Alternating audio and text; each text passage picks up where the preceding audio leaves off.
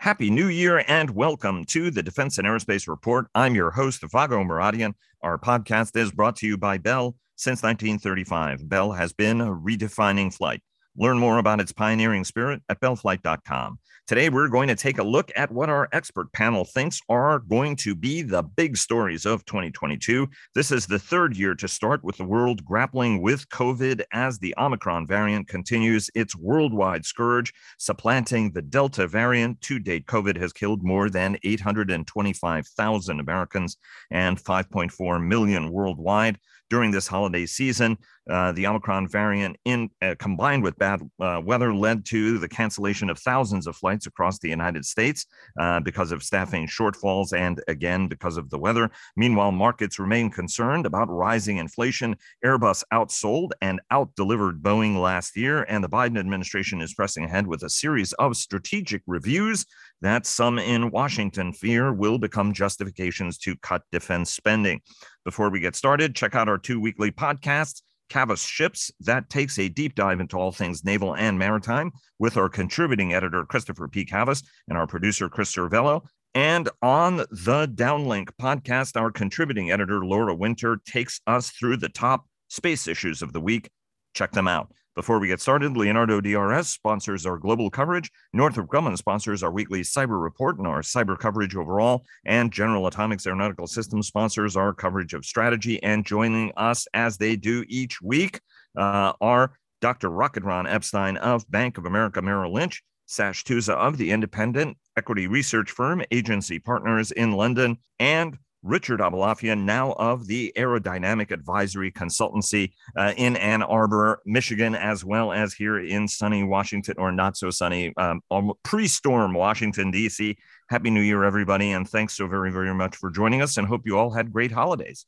Yeah, great to be here, Vago. Thanks. Yeah, thank you very much indeed, Vago. Happy New Year to you all. Happy New Year, Vago. Great to be back. Uh, great to have you guys uh, on back. It was a long uh, hiatus. Uh, I want to uh, get to the big stories uh, that we think are going to be shaping 2022. We did a little bit of that on our last show of the year. Uh, but I also want to ask you guys to sort of start off right during the holidays. There were a, a whole bunch of interesting stories that developed. Two of my favorites are McDonald's rushing uh, three 747 freighter loads of potatoes to Japan to keep stores from running out of uh, the company's signature French fries, and the other was Denmark wanting to be out of fossil fuels uh, by uh, 2030. And of course, we have to also pay attention to all the stuff that's been happening with Russia and Ukraine. Ron, start us off. Uh, and then I want to get Sash and, and Richard, uh, your guys' take. Holiday stories that caught your attention that people may have missed. Go ahead, Ron. Yeah, I mean, I'll start with the, the market stuff. I mean, if you look at the S&P, uh, the S&P 500 uh, was up 27%, um, just a smidge under 27% in 2021. Um, and that's the third straight positive year. Um, if you look at you know the Dow, uh, the Nasdaq, respectively, they were up 19% and 21%.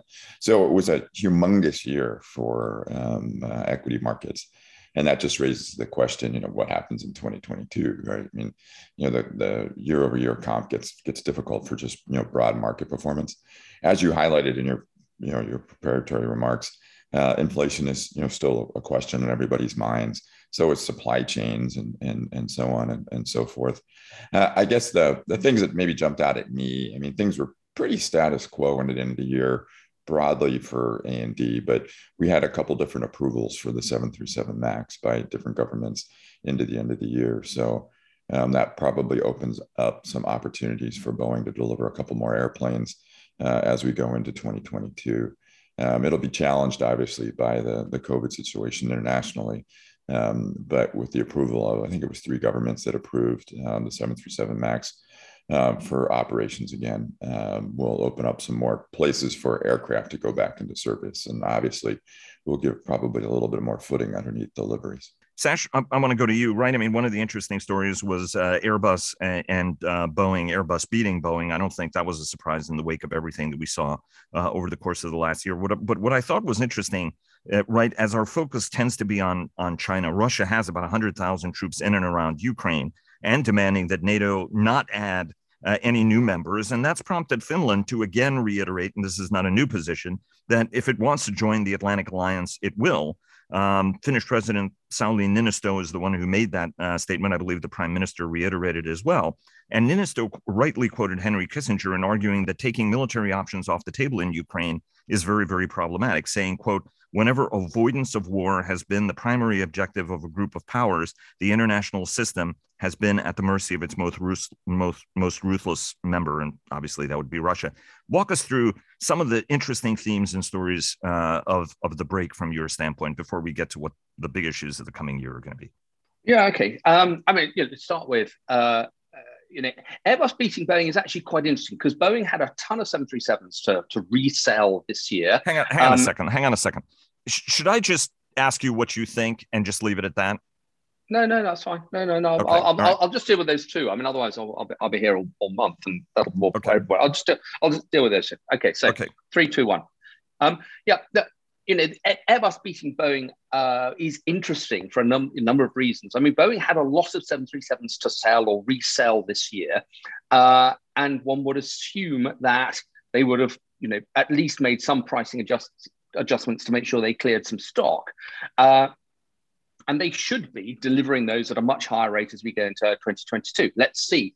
But actually, it's been the year when Airbus started raising production early and has been um, doing very very well on on sales. An interesting thing, you know, just over the uh, the break was Aviation Capital Group um, committing you know, 40 A320 neos. Yeah, fine, but actually 20 A220s.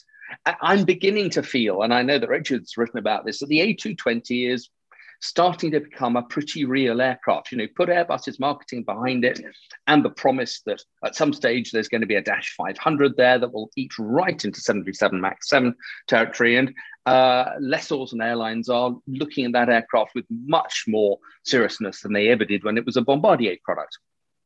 So, you know, the big issue for 2022, in our view, is going to be, uh, you know, which of the two OEMs actually can can meet its production rate increases?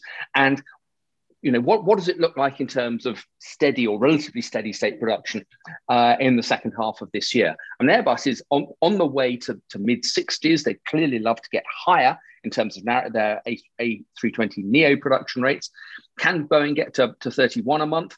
Um, or actually is it just going to take longer? And I mean, this comes back to the point that Ron was alluding to, which is supply supply chain challenges and who actually gets worst hit or which firms get worst hit. Really, probably not by people being that ill, but by a, a huge impact from uh, the Omicron variant in terms of people who have to take seven, ten days off and, and shield and so forth. Um, come to the Ukraine now. Uh, you know, the Ukraine is becoming very, very serious. Russia is putting in place a military uh, level of preparedness in terms of force structures that would enable it to launch very, very high intensity military operations. Uh, and President Putin has been talking about the fact that Ukraine it has always been Russia, should never have been allowed to be uh, an independent state, and so forth. This is very, very worrying stuff, and I think it's to the discredit, in particular, of Germany. And this is, you know, something that I don't think Angela Merkel will be seen. Uh, this will not be seen as being one of the best bits of her legacy. Germany's been very supine in this in this uh, area. I wonder whether the Scholz uh, government is going to be uh, rather more hawkish in, in this regard. But as you, you know, rightly point out, the Finnish prime minister um, has uh, responded to Putin's demand that no new nations be allowed to join NATO. And Putin's demand was aimed at Ukraine specifically, but Finland said in Finnish, hell no. You know, if we wish the Finns to become uh, a NATO member, we will do. And uh, a number of the Baltic states have said it's in all of our interests for Sweden and Finland to become NATO members. Uh, and I think you know, it's going to be very interesting, and it's frankly a bit nail biting as to the degree to which this is enough to call Russia's bluff, or whether the Russians just you know call our bluff, and in, in which case you know what can the West and specifically what can uh, Europe do to stop a Russian invasion, or indeed to blunt a Russian invasion of the Ukraine? Uh, that is a, a, very good question that I'm sure uh, people in capitals uh, everywhere are are asking themselves, right? And the, and the Germans may have made their situation worse, right? Because the government made good on closing uh, a number of nuclear power plants, right? I think half of the nuclear power plants now have been closed, and the other half are going to continue. So, if anything, Germany is becoming even more dependent on Russian sources of energy. Yeah, and also uh, Germany has a particular um, uh, allergy to onshore uh, wind turbines. I mean, it's, it's not quite as bad as, as France, but they, they, they have a much uh, lower uh, amount of onshore capacity for, for wind power, and hence they don't have that sort of balancing uh, um, effect in terms of uh, zero carbon uh, power generation. Richard, bring you into what you thought were uh, interesting stories, whether Boeing, Airbus, or travel, or anything else that we may have missed. Yeah, boy, so much going on. This was a uh, aeronautically rich year in terms of news and in terms of ideas. I guess two big themes following on to uh, a number of things that uh, that Sash said, you know, about the aviation capital group order. You know, we hit yet another high in terms of the role of third-party finance in the jetliner market. I believe above fifty percent, and I wonder if we're not going to start getting into a feedback loop where people like to finance things um, that are perceived of as financeable and popular, which means you know there'll be winners and not so winners, and market shares will get locked in that way.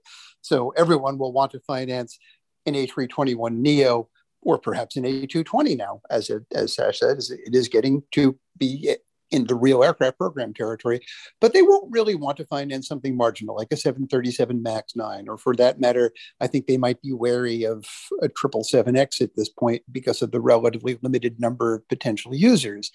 So you're going to have a market that's even more biased in favor of single aisles.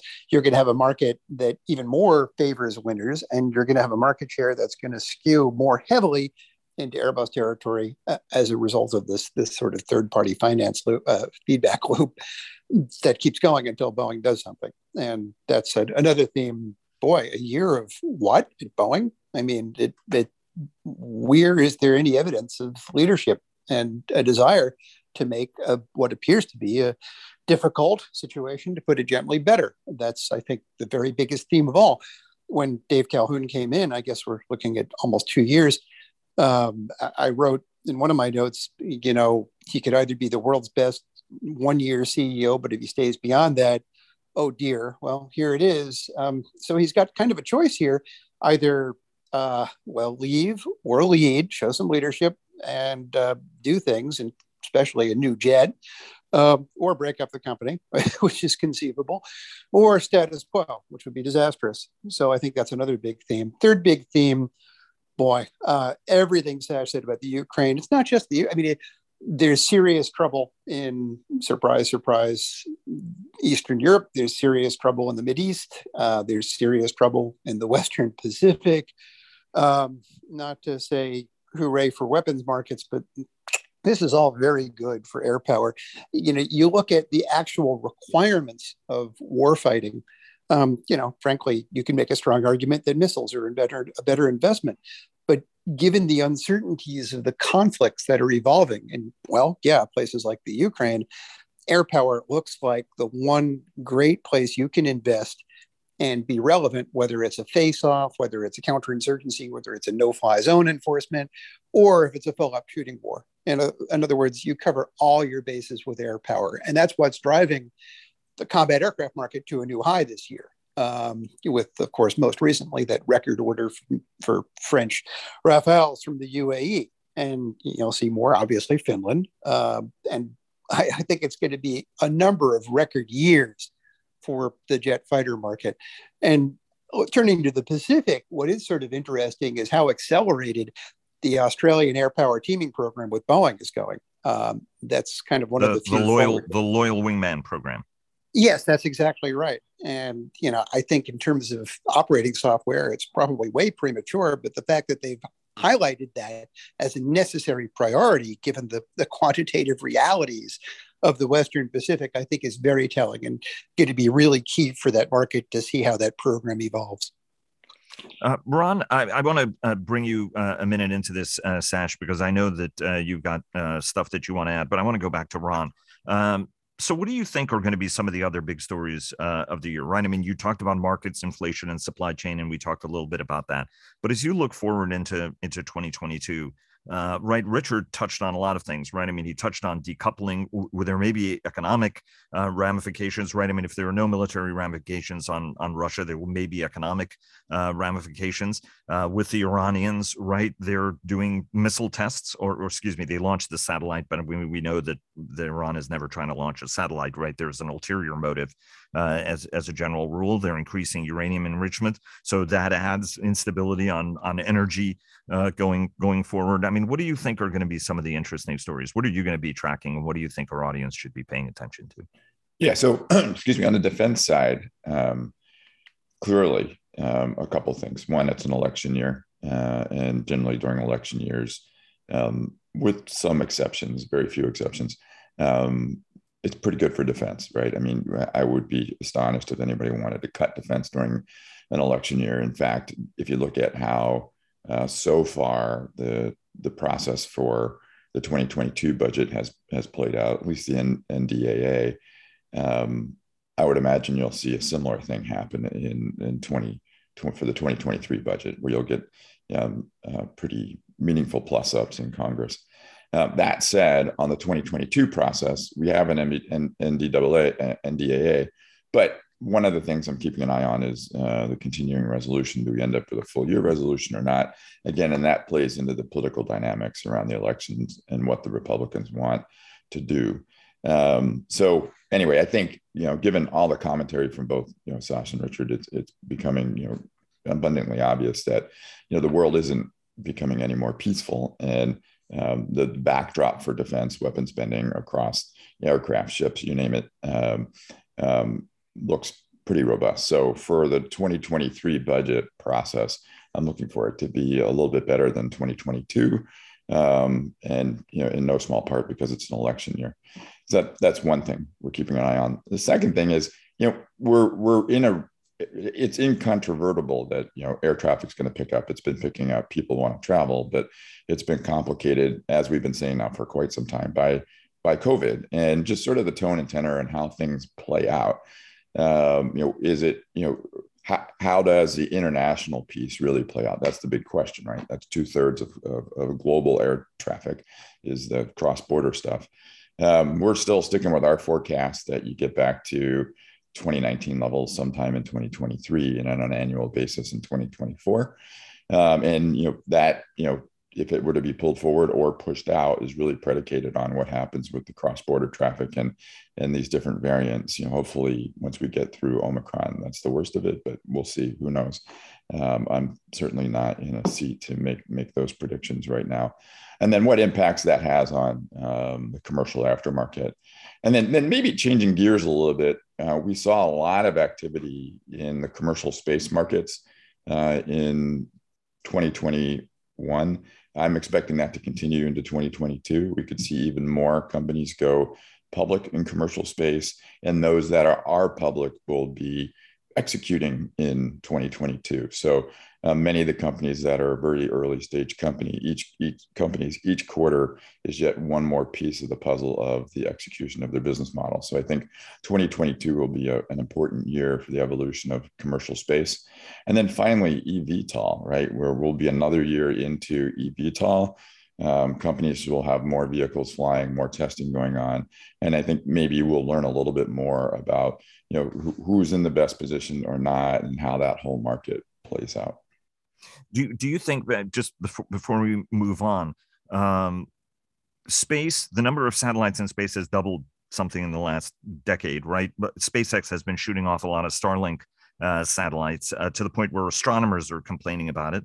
And uh, whereas it's very easy to look at China as a problem and hypocritical by talking about you know irresponsibility in space especially because they've blown up satellites that have caused enormous debris fields star two starlink satellites i think had close calls with the chinese space, space station that had to maneuver out of the way.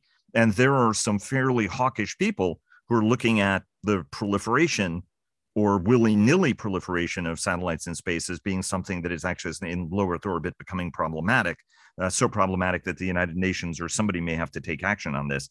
Do, do you think that that changes the vector of, of, of what has been sort of a, a wild west boom market it might it might throttle it a bit, but if you look at the the plans that are out there across you know different businesses for everything from lower you know low, low earth orbit earth observation um, to uh, you know like what starlink is doing you know, with you know, space-based internet and other players the number of satellites that are uh, projected to go in orbit over the next five to ten years it's an increasing number and it's it's literally tens of thousands. Um, for that to happen successfully some sort of regime has to be put in place to make sure that these kind of collisions and so on and so forth don't happen. So, uh, you know, the Chinese raising the flag about that. Um, in some ways, you might argue that's sort of a rich argument coming from them, given what they've done in the past in terms of space debris. But that being said, it's probably a good thing, right? Because it'll it'll force the industry to become um, put in some sort of regime to make sure that these collisions don't happen because as more and more stuff as you pointed out gets put into orbit it's just going to get more and more crowded up there. Um, i don't think it's a issue that is lost on the industry. I don't think it's being ignored. Um, but it's something for sure that's going to have to be uh, a point of focus as the commercial space industry becomes more mature, or you will have you'll inevitably you'll start having collisions, and and and for a whole host of reasons, nobody wants that to happen. Sash. I wanted to pick up actually on uh, Richard's point about how the Ukrainian tensions are incredibly good for air power. And it's not that I disagree with that, although it's quite interesting if you look at European spending specifically on air power, most European nations, uh, West, Central, East, have now got a uh, fourth, four and a half, or fifth generation uh, air power component. Um, European, you know, they're arguably nowhere near big enough. They arguably don't have anything like the stocks of precision guided munitions that, that they would need. But Europeans have generally invested fairly consistently, and I mean everything's relative, in air power over the last 20 years or so. The big gaps um, and this really becomes very uncomfortable in the context of a uh, possible Russian land invasion of Ukraine, is actually land forces and specifically heavy armor. And heavy armor feels terribly passe in 20th century and so forth, but it has horrible advantages in terms of survivability, in terms of uh, sustainability, the ability to actually, you know, hold or take and hold ground, all the sort of things that, that the Ukrainians arguably need, and certainly in terms of uh, the um, the three Baltic states and the Suwalki gap uh, uh around the bottom of those and into, into Poland. Um, heavy armor is going to arguably be a very important part of, of a, any continued NATO deterrent there. And I'm going to highlight we, um, uh, we, we did a study a, a, couple of years back where we reckoned, uh, or our, our calculation, to be fair, was that for Europe to rearm in this area and to get back to a level where Europe would have about 10 very, very functional heavy armored divisions. And remember, that compares um, uh, that, uh, that, that compares with uh, 70 plus uh, pre 1990, but 10 armor divisions at a high level of uh, equipment would cost about uh, 50 billion euros in terms of new equipment. If, if Europe wanted to add another five divisions, that would add cost another 40 billion. And the other big area that I think is a chronic area of under, underinvestment in, in Europe is air defense. Um, we clearly are concerned, we the West, Europe, are concerned about uh, Russia's ability to create anti-access area denial zones, whether it's from Kaliningrad uh, or uh, along uh, the Russian border and over the Ukraine. Um, we certainly don't have the ability to create similar anti-access area denial zones uh, that would constrain uh, Russia in that respect. And our, our, our estimate was that um, to build an, an, a better, let's say, an adequate uh, land-based integrated air defense and missile capability was again for Europe another 40 billion. And what's been interesting since we wrote that was that spending on heavy armor has started. You know, there are still some big programs going on in, uh, in Poland, Hungary, Czech Republic, Slovakia. Um, but the spending on air defense has been lacking. And I think that's going to be one of the areas of catch up that we're going to see this year. Sash, just to, just to follow up on that, right? You're you're talking about what the cost would be to address this and you think that they will address it this year. But what appetite is there by European governments, and how much of that is reasonable that they will invest in? Right. The British government has uh, has made its plans, right? I mean, obviously, every economy is still struggling in the wake of uh, uh, Omicron, uh, right? Um, the, the, people don't governments do not have that much excess money left in their magazines uh, in, in in in to some extent and we've yet to see the impact of brexit uh, and a whole bunch of other things from a from a uk context right? And even from a european context. Ultimately how much of that amount are governments reasonably do you think inclined to spend right? If you were going to bet on that. Is it 50% of that figure 75% 15% look this year it's going to be a fraction of that. Uh, I mean, you, you never, they, these don't tend to be single year uh, expenditures. A country, Finland, decides to spend uh, 10, 12 billion on F 35s. The, the spending goes over a five to eight year period. And then, of course, there's the cost of keeping them in, them in service thereafter. Uh, but if you look, I mean, our, our view on defense is defense is uh, it's an insurance policy. Nobody likes to spend money on insurance because it's utterly neutral. You spend it because you have to, and therefore it doesn't tend. The decision does not tend to be made in the context of budget deficits or otherwise. It's basically you spend on defense or something far far worse happens. Uh, and if you look at some of the big procurement programs that have been put in place, and I, I apologize for speaking in a very, very Eurocentric um, uh, uh, you know, uh, context, but I think it, it's very interesting. If you look at some of the really big uh, procurements that have been uh, made over this period, over the last two to three years, governments have gone out and started to spend on programs which have been multiples of their entire defense budget you know, the, I mean, the, the, the Finnish F 35 pro, uh, program is bigger than the Finnish defense budget. The Swiss F 35 uh, procurement is bigger than the Swiss defense budget. So um, they are, and then if you look at the big armor programs, you know, Poland, uh, M1s, Czech Republic, looking at infantry fighting vehicles, Slovakia, similarly, they are spending a very high proportion or committing very high proportion of the current defense budget uh, on, on, on those programs. They're not tending to be constrained by what's going on with COVID at the moment. It, it's a, you know, uh, it's a real process of we have to spend this or else, and that I think is what is uh, is so interesting about the the decisions that a lot of European governments, but clearly we're seeing this globally, make when they're faced with a very very real uh, threat. We're you know certainly seeing this in in Asia, uh, where governments are looking at um, the potential Chinese threat. Richard not to sound like a commercial for air power, but I, I, think there are a number of things that need to be taken into account when looking at why I think there is a growing budgetary shift in favor of air power. Ukraine is a very good example. What do you have there? Strategic depth and lots of it. What do you not want to under under any circumstances? Uh, a clash of arms and armor on a, on a central land front with Russia. You just don't want that. Uh, you know, how many centuries uh, does it take of history?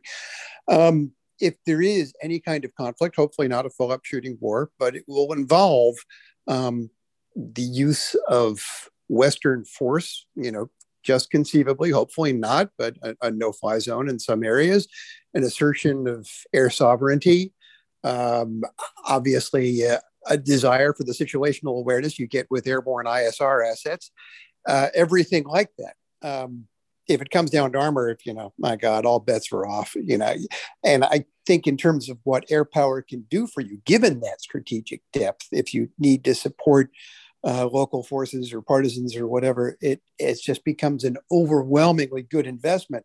Especially should, should you know should you look at the example of Finland or Poland or anyone like that, the desire to assert your own air sovereignty becomes uh, enormously important at some point. And of course, the most uh, you know recent generation of air vehicles has a kind of integrated ISR capability that's important for that situational awareness. So I think a higher percentage of defense budgets are being spent on air power, and that includes air systems too, missiles and whatever else, um, for frankly all the right, understandable strategic reasons. Uh, but but that would presuppose right capability is very very important but even more important is a willingness to use the capability right?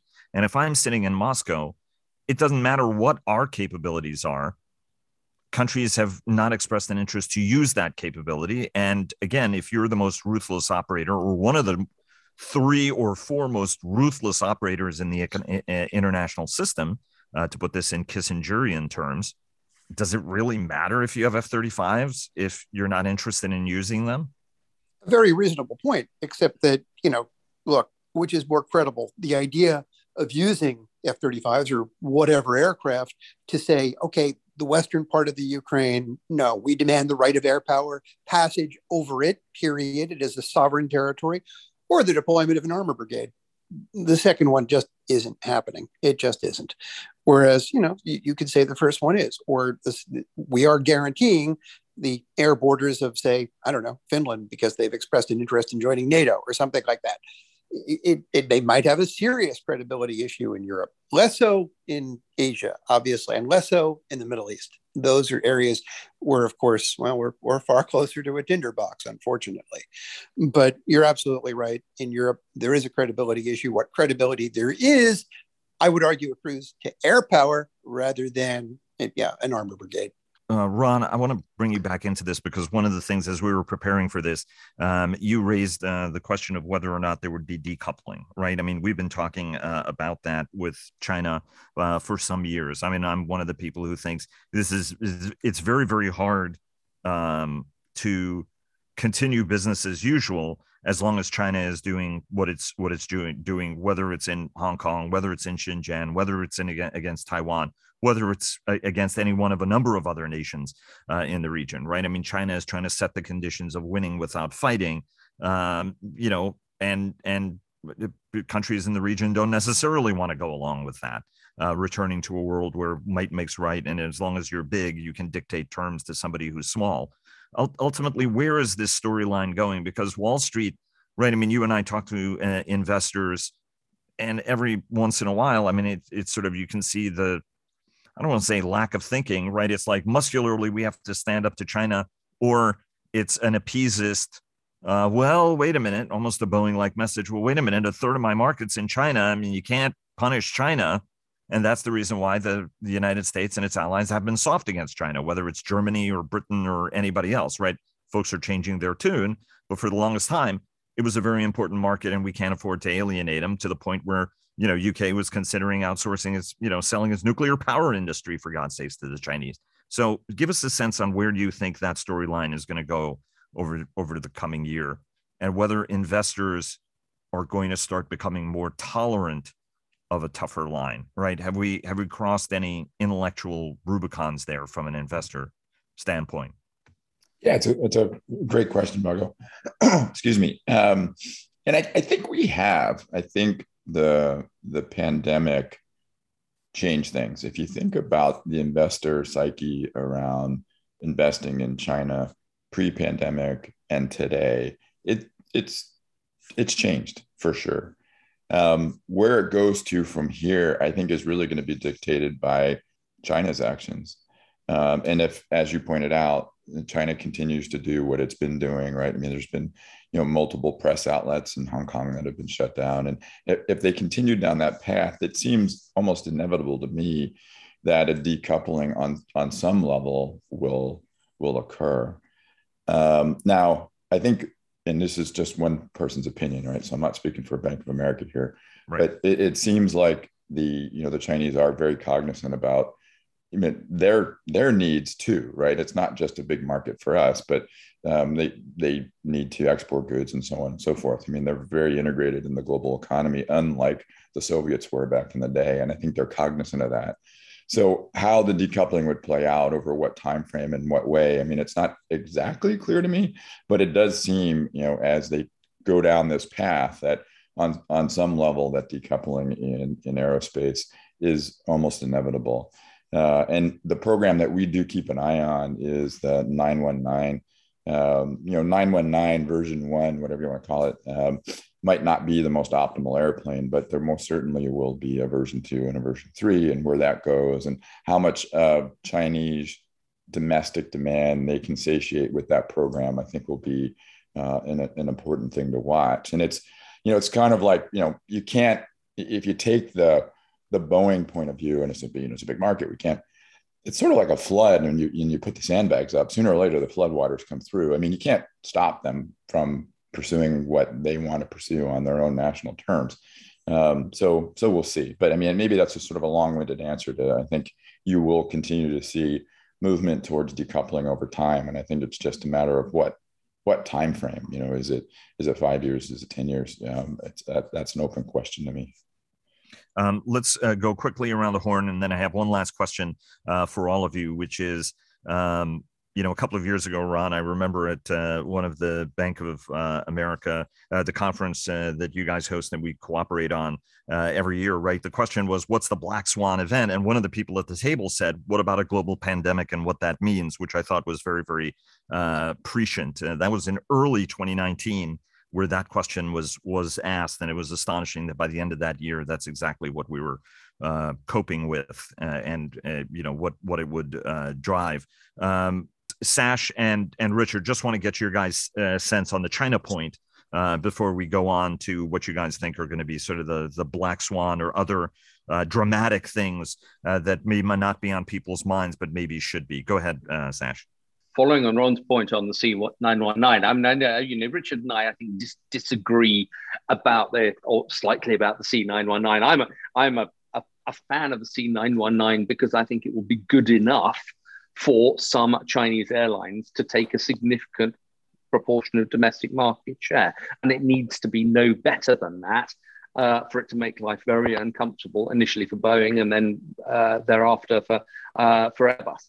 I think the you know the rise of China as an aerospace power may well be a many many decade uh, process, if only because their aero engine technology is genuinely decades behind uh, either their airframe technology or what's available from uh, from the West. But you know they'll, they'll get they'll get close enough.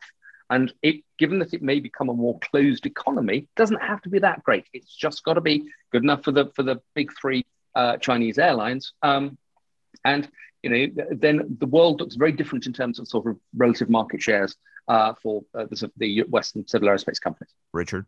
Um, yeah, first of all, I completely agree with uh, Ron's sandbag analogy. I think it does have a certain feeling that there's um, an inevitability of decoupling, but in commercial aviation, uh, you know, I keep coming back to that phrase. It's a bad marriage with uh, limited possibilities of divorce. You know, Sash's point about the 919 is correct. It's good enough, except very big. I think he has uh, underestimated the appetite of the US government under Trump and now exactly the same under Biden to pursue a very muscular policy here. And that means that the more they close their borders and the more they mandate that airlines take C919s, the more it is likely that they are cut off from building the 919. The 919 is not really a Chinese aircraft. It has a superficial Chinese exterior. Everything inside that makes it move, especially the engines, is in fact either Western or the US. And to recreate all of that to the point where they would have true autarky, yes, decades, absolutely right, especially as Sash says in the turbine department. So this is a gradual, gradual, gradual process. I think the current plan is to ramp up to about 95 919s. We'll see if they ever get anywhere near there, but let's let's say that is a reasonable number without triggering a complete cutoff of all of the necessary componentry. You know, at its peak, the China market was good for 360 per year. Um, let's assume they're not going to be at their peak, but it's still going to be a few hundred. Yeah, that's probably a reasonable scenario.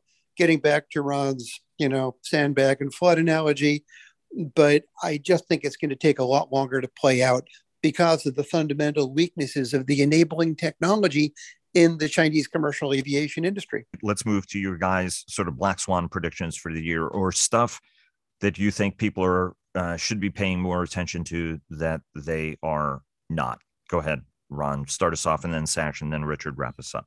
Yeah. So one of the things that I think that would be a, a very positive surprise um, if Boeing actually does the right thing.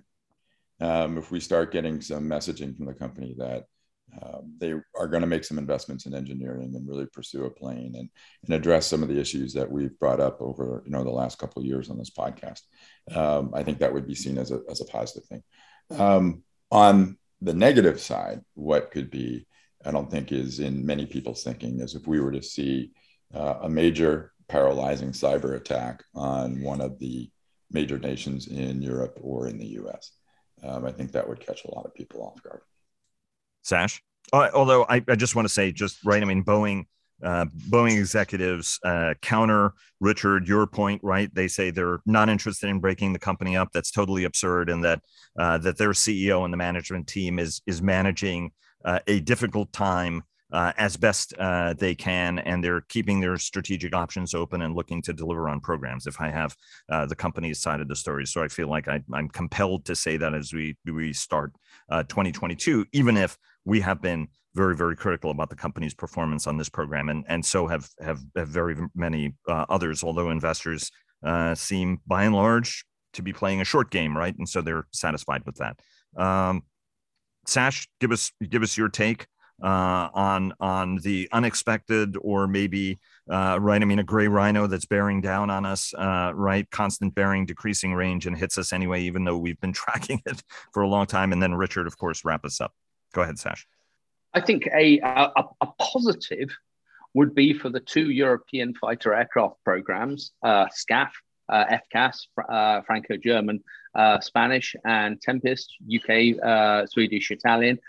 Were those to merge and therefore there to be a single European uh, next generation combat aircraft program, that would be fantastic. That would save a a ton of money. It would suggest that relations within Europe uh, had been restored, particularly post Brexit. But you know, there's all sorts of um, uh, conflicts or tensions between other nations in Europe. But it would suggest that you know those have, that, that they'd looked over all of those and decided that overall. Uh, European industry, European military capabilities uh, were much better served by a merger of two uh, two programs than not. I think it incredibly unlikely, but that's the whole point of, of black swan events that they are uh, they are way either side of the uh, you know any normal distribution curve. Um, the negative, I think, I don't think that any investors are pricing in a conflict in Europe, a, a, a high end peer, peer on peer conflict in Europe uh, properly. Every conflict that European countries have been involved in in the last 30 years has been somewhere else, somewhere nice and convenient where we can you know, try technologies out in the sandbox. Sometimes we don't get our political goals. In fact, most of the time we don't. But it, it has had no comeback into Europe. The um, point that Ron made about you know a cyber attack, a major cyber attack on a European nation, uh, I think would be a horrible wake up call. But I think that um, you know conflict and all these things are always unintended uh, to some extent. Uh, but conflict in Europe would be uh, something that investors just have not priced in. It's it's too difficult, too inconvenient, uh, and I think that would that would be the you know that's the, sh- the shock I would worry about. And and that could be a shock that's sooner rather than later, uh, given uh, Russia's Russia's rhetoric, right? And it's it's you know that it may be willing that it's that it's its own economy is disconnected enough from Europe and safe enough from Europe uh, and American uh, sanctions that um, uh, that they and international sanctions that they could get away with it. Uh, Richard, yeah, yeah, you're, you're... And, and, and, sorry, and, and they think that they can isolate Ukraine enough that they that uh, uh, there would be no contagion. Exa- exactly so, and that countries like Germany, for example, will pick that middle ground. France will want to moderate it right uh, and and and ultimately right i mean there are many who are making the case i mean you know, British officer friends of mine uh, would make the case that we've expanded far enough that the Baltics shouldn't have been in it, and certainly extending to Ukraine and Georgia, uh, the dangling NATO membership was a very, very bad and very, uh, very bad idea, right? And and ultimately, that's that's where we are. Richard, uh, we're running a little bit long on the program. Go ahead, bring us home yeah, you know, I, I am intrigued by and uh, completely agree with the uh, the rhinos and swans postulated by uh, Sash and, and Ron. Ron in particular, the the Boeing scenario. Absolutely, please, you know, uh, make us happy. we need leadership from Boeing to bulk up on engineering and return the company to its roots. Until then, I have no idea what the base case scenario is. Yeah, breaking up the company is just it's just an extreme departure scenario, or maybe just a departure scenario but they got to show us they're serious about something, show some leadership. Um, now, in terms of what my I'll throw this out as an idea, as I as I would in person at your uh, at one of your marvelous uh, uh, conference dinners.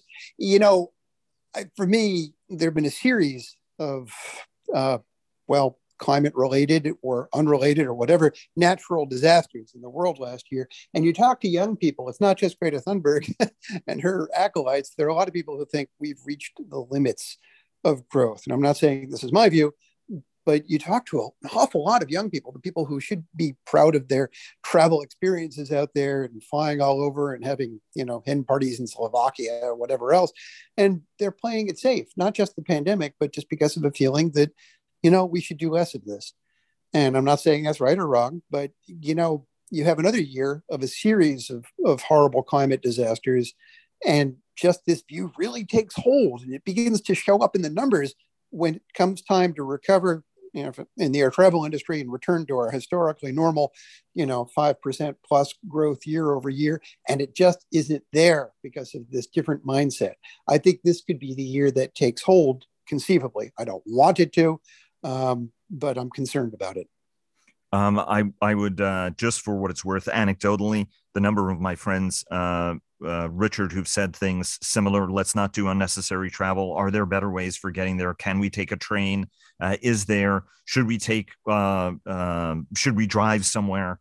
Uh, as a as a vacation as opposed to try you know let's not be wasteful about this there are people who've told me hey the washington dc area has so many great things do i necessarily have to go to venice to see venice right why don't why don't i we drive to the grand canyon why don't we go to falls church why don't we go to front royal uh, and and and to uh, the mountains that way right i mean and it's funny that you you hear that sort of thing a little bit more and it's tied to hey let's let's not be as wasteful and and there is you know there are a lot of riches that we can see far closer to us uh, instead of necessarily flying uh, to um, uh, you know Iceland to see the aurora, for example. Yep, that's exactly right. And it's the you know for me it's it's the you know the one wild card that could assert itself this year uh, from my standpoint, uh, as it turns out, uh, the family and I are, in theory, at least going to Venice next month. I, I, wasn't, by the way, trying to bust on on Venice. And and do you guys think that we're over the big pandemic hump, or are there more humps? Then this we, this one's got to be sort of ten seconds for each of you because we can talk more about this next week. But go ahead. Are we over the big pandemic hump mid January, or are we going to keep seeing more of this, or is this sort of the last big gasp? And and we've been through this over the last uh, two years now, right? So you, you don't want to kind of overdo it, but go go ahead. I was going to say, you know, you look at Delta, you look at Omicron, they're unpleasant from the standpoint of human uh, suffering, but in terms of impact on the travel numbers, just not that huge. In other words, it's it's the same trajectory, the same recovery. It, it's just suffering from momentary disruptions that last a few months. We could have a few more, but I still don't have much doubt that we're going to get back to the peak sometime in, well, probably early 2023. Ron? Yeah, I mean, it's, um, yeah, I, I guess yeah, I didn't see Omicron coming. Why would I? Um, our forecasts take that into account. I mean, it's, it's sadly, it takes me back to maybe sort of an odd comment, but if you look at uh, when the Boston Marathon got bombed, the S and P 500 hit new highs that day. And point being, um, the market gets used to this stuff. We learn how to live with it. We expected it. So with each coming wave, uh, unless something dramatically changes, you know, society is learning how to live live with it, work around it. Um, and the real variable to me becomes um, just cross border traffic. And once that gets figured out, we should be well on our way to recovery. Sash, last word. Uh, I I feel that it's burning out. Uh, I think that uh, you know the fact that uh, Omicron is uh, it spreads faster but doesn't do as much damage. It is not as severe uh, when it infects people. You know, fingers crossed, touch wood, all those things.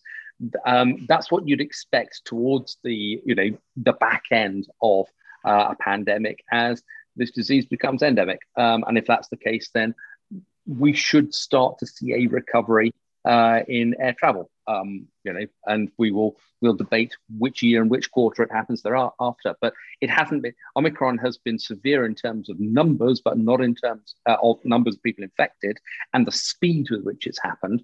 But it has not been as severe in terms of hospitalizations and deaths, thankfully.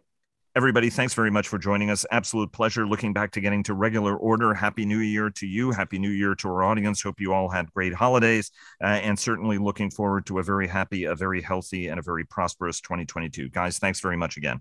Yeah, great to be here, Vago. Wouldn't be a weekend without it. Thanks very much again, Vago. Happy New Year to you all. Yes, Happy New Year to all. And thanks very much for doing this, Vago. It's great to be uh, back on again. And congratulations on your first two days uh, at the new place. Thank you. And now a word from our sponsor, retired United States Army Major General Jeff Schlosser, who is the Executive Vice President for Strategic Pursuits at Bell. We've been building creative and innovative aircraft, next generation types of capabilities for almost nine decades. Bell is the company that can deliver that. Thanks very much, sir. And thanks to all of you for listening. Please follow our daily podcasts and visit the Defense and Aerospace Report website to subscribe to our weekly newsletter. Follow us on Twitter, like us on Facebook at Defense and Aerospace Report, and check us out on LinkedIn. And stay tuned for our weekly cyber report sponsored by Northrop Grumman. Thanks again to Bell for their generous sponsorship, and we'll see you again tomorrow.